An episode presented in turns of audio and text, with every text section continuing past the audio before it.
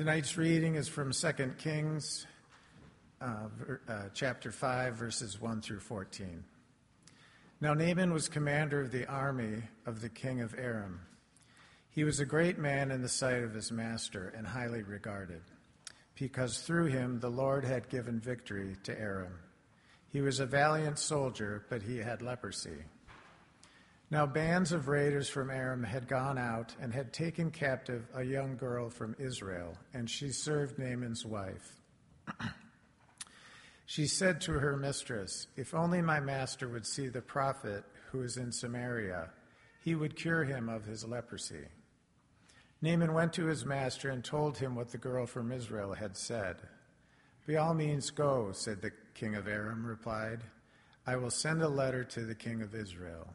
So Naaman left, taking with him ten talents of silver, six thousand shekels of gold, and ten sets of clothing. The letter that he took to the king of Israel read, With this letter I am sending my servant Naaman to you, so that you may cure him of his leprosy. As soon as the king of Israel read the letter, he tore his robes and said, Am I God? Can I kill and bring back to life? Why does this fellow send someone to me to be cured of his leprosy? See how he is trying to pick a quarrel with, with me? When Elijah, the man of God, heard that the king of Israel had torn his robes, he sent him this message Why have you torn your robes? Have the man come to me, and he will know that there is a prophet in Israel. So Naaman went with his horses and chariots and stopped at the door of Elijah's house. Elisha sent a message to him Go wash yourself seven times in the Jordan, and your flesh will be restored, and you will be cleansed. But Naaman went away angry and said, I thought that he would surely come out to me and stand and call on the name of the Lord his God, wave his hand over the spot, and cure me of my leprosy. Are not Abana and Pharpar, the rivers of Damascus, better than all the waters of Israel? Couldn't I wash in them and be cleansed? So he turned and went off in a rage. Naaman's servants went to him and said, My father, if the prophet had told you to do some great thing, would you not have done it? How much more then when he tells you, Wash and be cleansed? So he went down and dipped himself in the Jordan seven times, as the man of God had told him. And his flesh was restored and became clean like that of a young boy. The word of the Lord.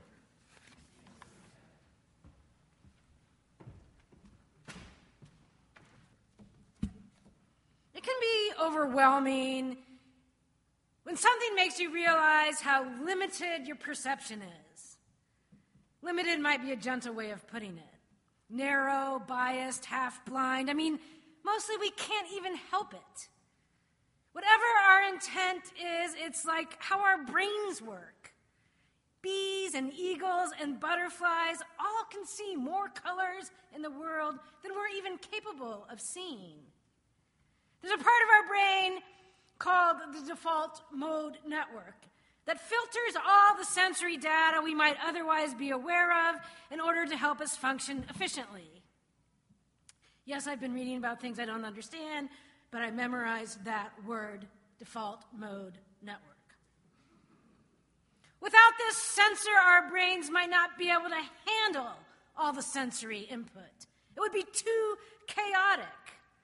Still, we lose a lot of our capacity for conscious awareness for the sake of this efficiency that serves the individual. And this is not a great thing for the well being of the whole, for the planet. We need jolts. We need, this isn't a scientific opinion, mercy to follow us around and breathe in our ears and open our eyes. It can be disturbing when we recognize the limitation of our perception, and it can be like grace opening a portal to a glimpse of God. That might be overstating it, but something like that. Mercy isn't tied to the rhythms of the expected. Reading this passage over the 4th of July got me thinking about our limited perspectives. We celebrate the day ostensibly to commemorate our independence from Britain. When our British friend and theologian James Alison was here at House of Mercy in the fall, he posed the question in a very kind and non confrontational and graceful way, not in these words, but still the question yeah, and how's that been going for you? Enjoying your guns and your mass shootings and your lack of health care? And your presidential rather than parliamentary system of government, which leaves you more open to a democracy destroying dictatorship? If it hadn't been for the revolution we celebrate on the 4th of July, the British Empire, in all likelihood, would have abolished slavery far earlier than the U.S. did, and with less bloodshed. American settlers were appalled that the British wanted to limit westward expansion, seemed to side with the Indians over the white man. The Declaration of Independence attacks King George III for backing merciless Indian savages. I mean, I like picnics and grilling and fireworks and family celebrations, but they do say that patriotism is the last refuge to which the scoundrel clings. The Book of Kings is the most political book in the Bible. You couldn't quite call it patriotic, but it is blatantly, purposefully limited in its perspective. It doesn't even try to have some expansive worldview. Its purpose is to frame history to fit its agenda.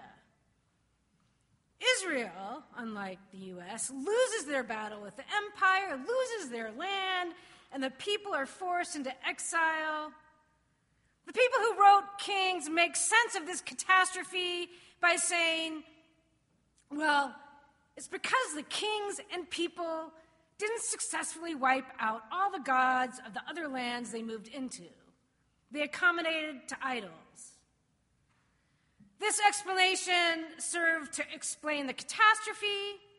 The people weren't faithful to the God of Israel, and it served to create a loyalty to the emergent monotheistic faith, the emerging institution. The agenda is clear, it isn't subtle, it's not trying to be.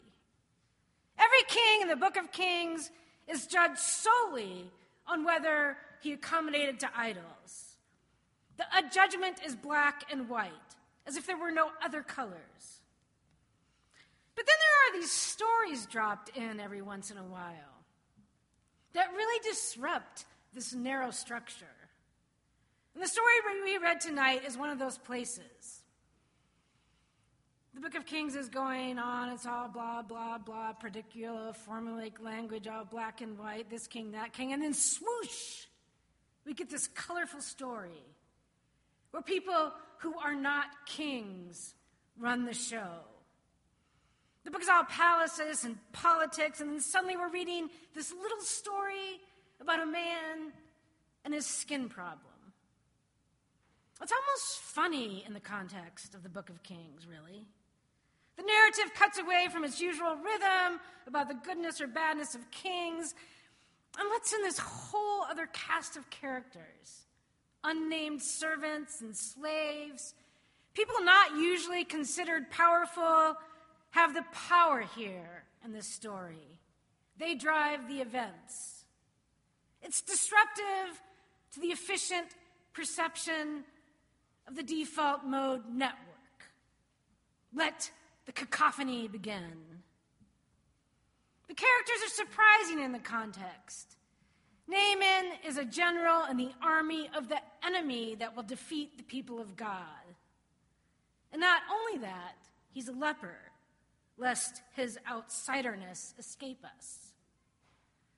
Naaman is not the poor and oppressed outsider who needs a hand. He is a rich, powerful, violent enemy, general, foreigner, oppressor, leper, idolater who needs healing. And it's a young girl, a little girl, little, the text points out, who suggests to Naaman the path of healing. The book of Kings has almost entirely to do with kings with the world of the ruling class. It's about history making, world changing, significant events, big people in big places. And suddenly the author takes us to Naaman's living room, where the voice of a little girl sets in motion this whole series of unlikely events. She's exactly the person the power structures are oblivious to, and her voice is absolutely vital to the story. The girl suggests Naaman go to the prophet of Israel, and inexplicably, Naaman listens to her. He goes to his king, and the king of Syria says, Okay, I'll write a letter, and you take the, the letter to the king of Israel. And so Naaman is off to try to get rid, to try to get free from his skin problem. He brings this whole huge entourage with him silver, gold, festal garments, chariots, and horses. I can't really tell if the story is trying to make fun of Naaman. Like, did he really need this whole entourage? And the king of Israel for sure comes across as not wise, not skilled in the art of seeing. Naaman, in spite of all his festal garments and gold, is coming to the king in weakness, really. He's a leper seeking healing, he's vulnerable. But when the king sees him coming, he sees a threat and he is so scared. He reads the letter and then he rips his clothes and flings himself to the floor and cries, Am I God to give death or life? A bit melodramatic. He is certain that the letter is a ploy, an excuse to make war, and he is totally wrong. In this story, we really see the limits of the king's reality. Thank God for the prophets. A prophet is someone who sees differently than the king. Elisha. Whenever Elisha appears in the books of, book of Kings, it's like the black and white world gives way to rainbows practically. I mean, it's like blah, blah, blah, king, king, king, same words, same words. And then blam, there's this mysterious little wizard shaman healer being who has surprising and intimate encounters with a lot of people of no import. He brings a friend's little boy to life. He helps a widow pay her rent. He feeds people and gives them something to drink. He is always operating outside the institution. Probably shouldn't call him a wizard. A consciousness expanding healer skilled in the art of seeing. Elisha hears about the king's reaction to Naaman and asks, Why are you ripping your clothes and shrieking and laying on the floor? Elisha doesn't see a threat. He sees Naaman, a man who needs healing. And he says, Come on over to my house. So Naaman goes over to Elisha's but Elisha doesn't run out and greet, to greet him. He doesn't even come to the door. He sends his helper out. The helper tells Naaman, Go and bathe seven times in the Jordan, and you shall be healed. I mean, you could see this all as sort of a calculated diss on Elisha's part. But I mean, I don't know. I doubt the prophet gave much time to calculating how to show his contempt. He was probably just back in his garden behind the house, picking mushrooms, plucking deadheads off the marigolds, or in the kitchen, trying to get the sauce right, busy smelling and tasting and seeing, letting all the sensory data in. But naturally, this doesn't go over well with the dignitaries. You don't ignore the dignitaries because you're having lunch with your grandma. You roll out the carpet and you take selfies. Naaman is outraged by the treatment. Some unimportant person comes out to tell him to dip seven times in a muddy little river. This isn't the path to healing he expects. The story juxtaposes these different realities the royal reality and this other place where most people live and most mercy happens. What Elisha says will heal Naaman seems too simple. It seems undignified. Naaman wants the prophet at least to wave his hands over him. He's mad at his treatment and he wants to leave. But then, if we still haven't noticed whose voices make the mercy happen in this story, some unnamed servants with no official capacity come up to Nathan, Naaman and they say, Not great, eloquent, convincing, poetic words, but uh, excuse me, but you came all this way. Maybe it won't help, but it couldn't hurt. Why don't you just get in the water? You would have done some big thing if the prophet asked, so why not just do this little thing? And however unlikely it seems that this would be the thing that would ever get the big enemy of the people of God, army sergeant leper, to hear the words of God and listen, it does. Naaman goes down and dips himself seven times in the muddy little Jordan, and his flesh is restored like the flesh of a child. In the vast array of private and public actions and political and economic decisions and the enormous and incomprehensible complexity of the history of the world, in this proliferating incoherence of humanity, God moves. Though not usually how or where you might expect. God follow us down, follows us down our insignificant, inadequate human paths, breathing mercy into our ears. Mercy infuses the world, though we don't often see it. In this little muddy river, he nearly refused to even enter. Naaman finds that his shame is washed away. So he goes back to Elisha's house and he's like, wow, now I know the true God. He says, Now I understand that there is no God in the whole world except the God of Israel. And he presses Elisha to receive his gratitude with these gifts. But Elisha doesn't want him, want them. And so Naaman looks around and he says, Okay, well then look, I'm going back to Syria where the God of Israel isn't worshiped. So let me take two mule loads of dirt so I can build an altar to the God of Israel, to Yahweh. Because from now on, I will worship no other God. But he continues rambling. I'm not going to worship any other gods anymore, ever. But, except, of course, pardon me for this, but actually, you know, when I get back to Syria and I go into the temple of my master's God, and the king leans on my arm so that I bow down to the Syrian God, okay, when I bow down to the Syrian God, may the Lord pardon me. Remember about how the whole agenda of the book of Kings is to show how letting idolatry slide was the downfall of the people of God? led to utter catastrophe? Everything in the context of this book would make us expect that Naaman would turn into a pillar of salt. At least the leprosy would return. At least the prophet would condemn him. But Elisha says, okay, go in peace. This isn't just farewell. It isn't get out of here, you sniveling idolater. It's a benediction. It means you are entirely embraced by the love of God. Go in peace. Elisha doesn't offer Naaman ethical advice. He has no solution to propose. He doesn't teach him how to resist the God of Syria. He just grants him freedom to rest in the peace of God.